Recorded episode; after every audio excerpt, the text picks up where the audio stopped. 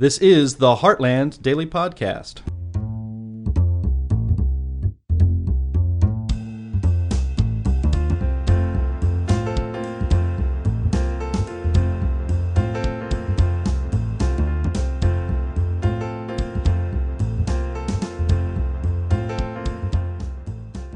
Hello, everyone, and welcome to the podcast. This is Anne Marie Schieber of Healthcare News. Well, you know, in 2014, when Obamacare went into effect, one of the biggest concerns was that it was going to hurt the needy who traditionally depended on Medicaid for health care. Now, under Obamacare, states were allowed to expand their Medicaid programs to able bodied people. Now we have an actual study examining what has happened to low income children, the disabled, and the aged under expanded Medicaid. And I think the results are going to surprise you. I am happy to have as my guest the co author of this study, which was released in December. Charles Blahous is the J. Fish and Lillian F. Smith Chair and Senior Research Strategist at the Mercatus Center at George Mason University. He's published many studies on public policy issues, authored several books, and has a lengthy record of service in our nation's capital, including Deputy Director of the National Economic Council under W. George W. Bush. Welcome. Thanks for having me. So, did expansion come at the expense of the needy? Well, it certainly seems to have come at the expense of a certain of the needy, uh, especially low income children and, and, possibly other groups as well. Uh, but where we found the most striking and definitive effects were with, were respect to uh, um, low-income children. Interestingly, um, expansion states basically increased their Medicaid benefit spending per person in a way that was generally similar to states that didn't expand. So we didn't see a general drive towards economizing among states that uh, expanded Medicaid. Uh, but when you bore down and you look at uh, the allocation of that spending, what you see is some really dramatic shifts. And, and the most notable of them was a dramatic ratcheting back of Medicaid benefit spending on children in states that expanded Medicaid. Uh, they slowed down the growth of their Medicaid benefit spending on children uh, just enormously. I mean, it, it grew uh, less than you know, one third, about one fourth as fast as health benefit spending grew for pretty much everybody else. I want to talk to you in a second about why that happened, but I mean, what prompted this particular study and the methodology? I mean, was this something that you suspected and just now we have enough data to really take a hard look at it? Well, yes. I, I think uh, the last question, yes. We, we, didn't really have enough data to uh, to do this study very well until pretty recently. Medicaid uh, data is is pretty slow to emerge, uh, and uh, you could do a whole show on the, the poor quality and timing of Medicaid data, but that that's uh, probably for another time. But but the basic motivation for the study was simple curiosity. We wanted to know what was happening. Uh, we knew that uh, the Affordable Care Act had dramatically increased enrollment in Medicaid. about 22 percent of all adults today under the age of 65 who are in Medicaid uh, are there because of the Affordable Care Act. So you have this this very dramatic increase in competition for access to healthcare services. But there was no corresponding increase in the supply of healthcare services. If you look mm. at you know physicians, physicians, what about 74% of them take Medicaid today? That's about the same as it was before expansion, right? So you have this dramatically expanded number of enrollees competing for a limited amount of Medicaid services. And we wanted to find out what was happening. Something had to give, and we wanted to know what, what it had to be. So, what was it about low income children that seemed to be most impacted by this? Well, that is a great question, and believe me, we we puzzled over it. Okay, um, and I want to be I want to be uh, uh, conscientious here and say that what we identified was a shift in financial resources. We basically said uh, we, we, looked at what states were spending on different groups, and we discovered that states were dramatically shifting their spending away from low income children towards other groups, and specifically the childless, non disabled, non aged adults who were the focus of the Affordable Care Act. Now, that's not quite the same thing as studying access to care, right? It, w- it would require a more sophisticated study to actually track uh, the provision of health benefits to children.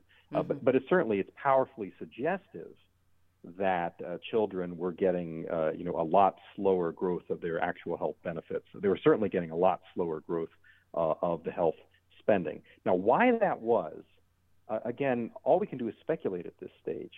Um, one point of speculation is that a lot of uh, a lot of children's health is, you know, it's preventative, it's wellness checks, it's it's you know, it's it's it's uh, you, you do things every so often trying to keep your child healthy and on the right track and uh, whereas a lot of spending for the disabled, for aged, a lot of that uh, probably occurs more on an urgent emergency basis, right? There, there's an urgent need for, for a treatment or, or a response right now, and, and those people might wind up uh, closer to the front of the pipeline more often. Uh, it, it could be something as invisible with children as you try to get an appointment for your child instead of getting it next week, you get it the week after, right? Mm. So it's it, it's not anything anyone is doing on purpose, but it winds up uh, with children receiving a lot less care. Yeah, and I imagine parents getting frustrated. They're dependent on someone getting them to the doctor, and if you can't get a timely appointment, you just say, "Well, I'll just sit this one out." Um, exactly. And then I guess you know maybe ten years we need to take a look at that population and see if that really, really did hurt them. Um, because so much of it's developmental, right? You know, and right. um, we've heard you know all kinds of things that have been going on even in the last two years with the pandemic lockdowns. So uh, all this is really concerning. Um, what do you suppose might have been a smarter approach to protecting uh, low income children and to some extent you know the disabled and the aged?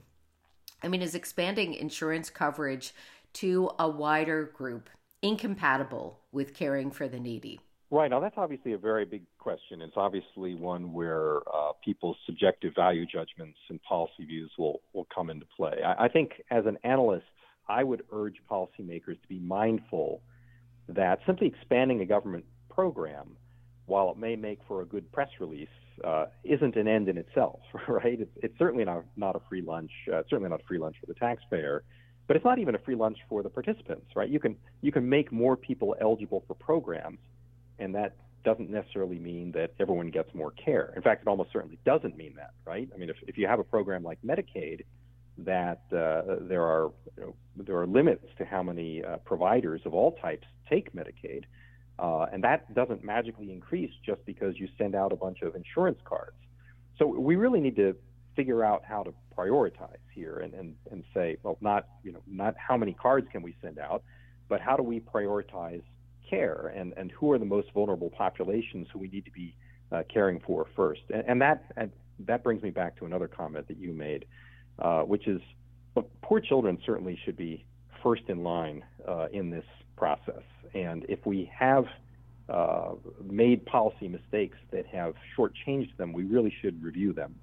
Um, and as you alluded to in your comments, it's been a rough last few years for children, right? In terms of yeah. their health, in terms of their mental health, their physical health, you know, their development, their education, everything. And it seems uh, that not only uh, were uh, policies put in place over the last few years during the pandemic that probably had problematic effects on the development of children, but it turns out the Affordable Care Act also seems to have had problematic effects. So uh, we're really piling on the stressors on um, low-income children and their health and that is bound to have uh, adverse consequences down the line. Yeah, and not to mention under COVID, we made all kinds of changes to expanded Medicaid. I mean, and, and we have uh, another issue with um, improper enrollment, uh, which is also, I, I suppose, putting more pressure on this program. Um, any thoughts on waivers? I mean, you know, we heard so much of this under the Trump administration, these really creative waivers, and now they seem to have gone by the wayside. Um, are we have we just about given up on this idea of giving states more control over how they run their Medicaid programs to be more responsive to the people they need to take care of?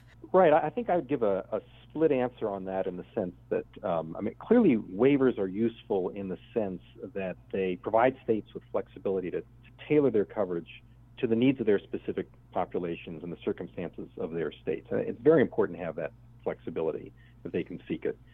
Um, however, I would stress that in the current uh, Medicaid statutory regime, there, there's only so much good uh, waivers can do even for states, right? Because if they're um, you know, if, if you're if you are if you have expanded to cover this dramatically increased population, and then you say, okay, well, I also want to make sure I cover children over here up to you know, 200% of the poverty line, or this or that or whatever, uh, they might not necessarily get the care uh, that you want to provide to them uh, if if uh, other facets of Medicaid law are are really hamstringing your ability to provide that care. So uh, I think waivers are a very useful tool.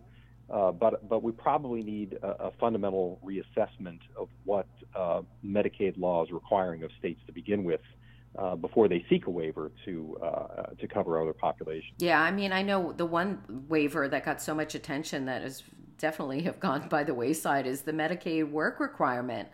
Uh, because right. now, I mean, we're starting to see people who find it beneficial not to work so they can get on Medicaid, uh, which isn't good for the society at large, I, I suppose. Should we should we revisit that? Well, you know, that's an interesting question because my first thought uh, in response to it is that um, if you're asking the question, where did uh, spending get shifted to in expansion states? right? If, if, if, overall their rate of spending growth was pretty similar to, to non-expansion states, and if it was being taken away, in a sense, from children, where was it going? And the answer was uh, childless, non-aged, non-disabled adults, right? And, and these are generally um, people you think of as, as being able to be part of the working population. So there probably is an overlap of, of um, issues there, right? I mean, this, this is basically a, a a substantial redirection of resources away from uh, Medicaid's uh, historically eligible population, poor pregnant women, poor children, uh, poor aged, poor disabled, towards um, able bodied, childless, non aged, non disabled adults above the poverty line. Uh, and that's where we saw, um, it was very interesting. We actually saw the biggest increases uh, per capita for that population even among the elements of that population that were eligible before the Affordable Care Act. Hmm. So, for whatever reason, the Affordable Care Act has really uh, precipitated a, a, dramatic shift of resources in expansion states away from poor children towards higher income, childless, able bodied adults. So, when you set out to do this study, um, did you have an anticipation of how things were going to unfold, and were there any surprises uh, aside from your big finding that low-income children were were really hurt by this? Well, yes, there were there were some other surprises and some some leads I think we need to follow up on in the future. One, one of the other um, things that we noticed was a very dramatic reduction in expansion states in the uh, numbers of uh, enrolled disabled.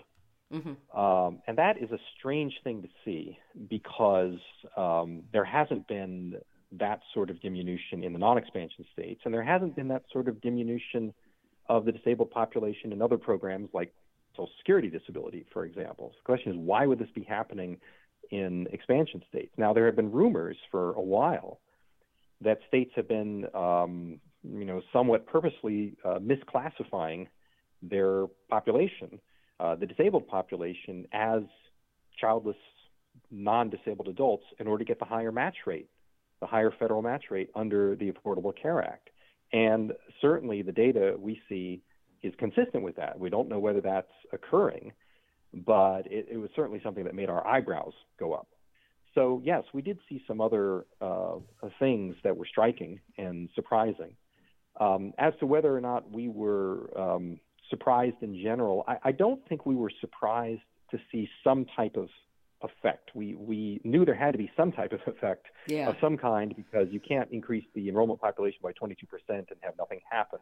But I do think we were surprised at specifically what it was. I don't think I don't think either of us anticipated uh, it was going to come uh, from low-income children as specifically as it did. Well, it's all very interesting, and uh, certainly something we, we really do need to keep an eye on uh, now that we have this information. instead of you know all these lofty ideas of insuring everybody, now we really know what that means. So we do appreciate your work. Uh, thank you so much, uh, Dr. Charles Blahous, for coming on the podcast. Thanks for having me. All right, and I will also link to the study and we'll have an article on it in our next healthcare news. And thank you, listeners, for tuning in. Share the podcast if you enjoyed this discussion and become a regular subscriber to the Heartland Daily Podcast. Uh, that way, you can get fresh content on free market solutions on a wide variety of policy areas daily. This is Anne Marie Schieber.